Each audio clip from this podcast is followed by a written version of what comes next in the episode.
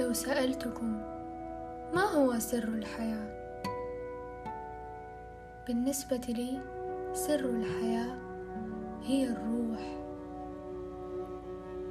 لأنها بمجرد خروجها من أجسادنا تنتهي الحياة بالنسبة لنا فهي سر وجوهر الوجود وكما نغذي أجسادنا فإن أرواحنا أولى بأن نغذيها ونسقيها.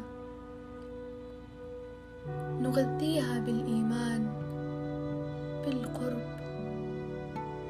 بالوصال ونسقيها بالحب والشوق. ولهذا نجد أن حتى البشر الذين يعيشون في الغابات منعزلين مبتعدين عن ضوضاء الحياة لا يعرفون شيئا عن العالم الخارجي.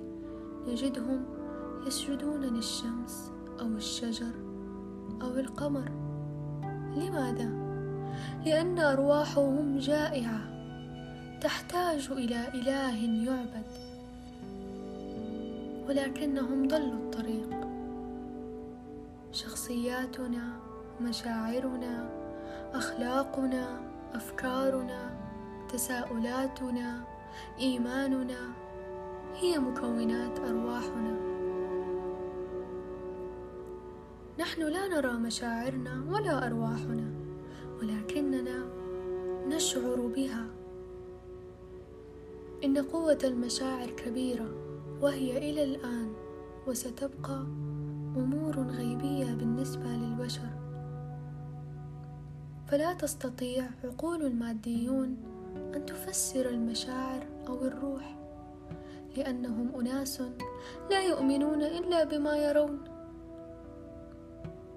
وفي هذا قال الله تعالى في كتابه الكريم عن الروح ويسألونك عن الروح قل الروح من أمر ربي وما أوتيتم من العلم إلا قليلاً.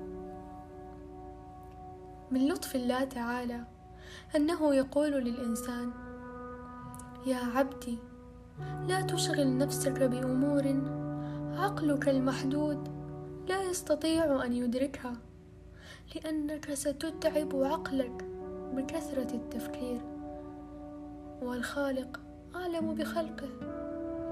وفي الختام اعتنوا بأرواحكم وغذوها فإن صلح غذاؤها سعدت الروح وإن سعدت الروح سعدت حياتكم.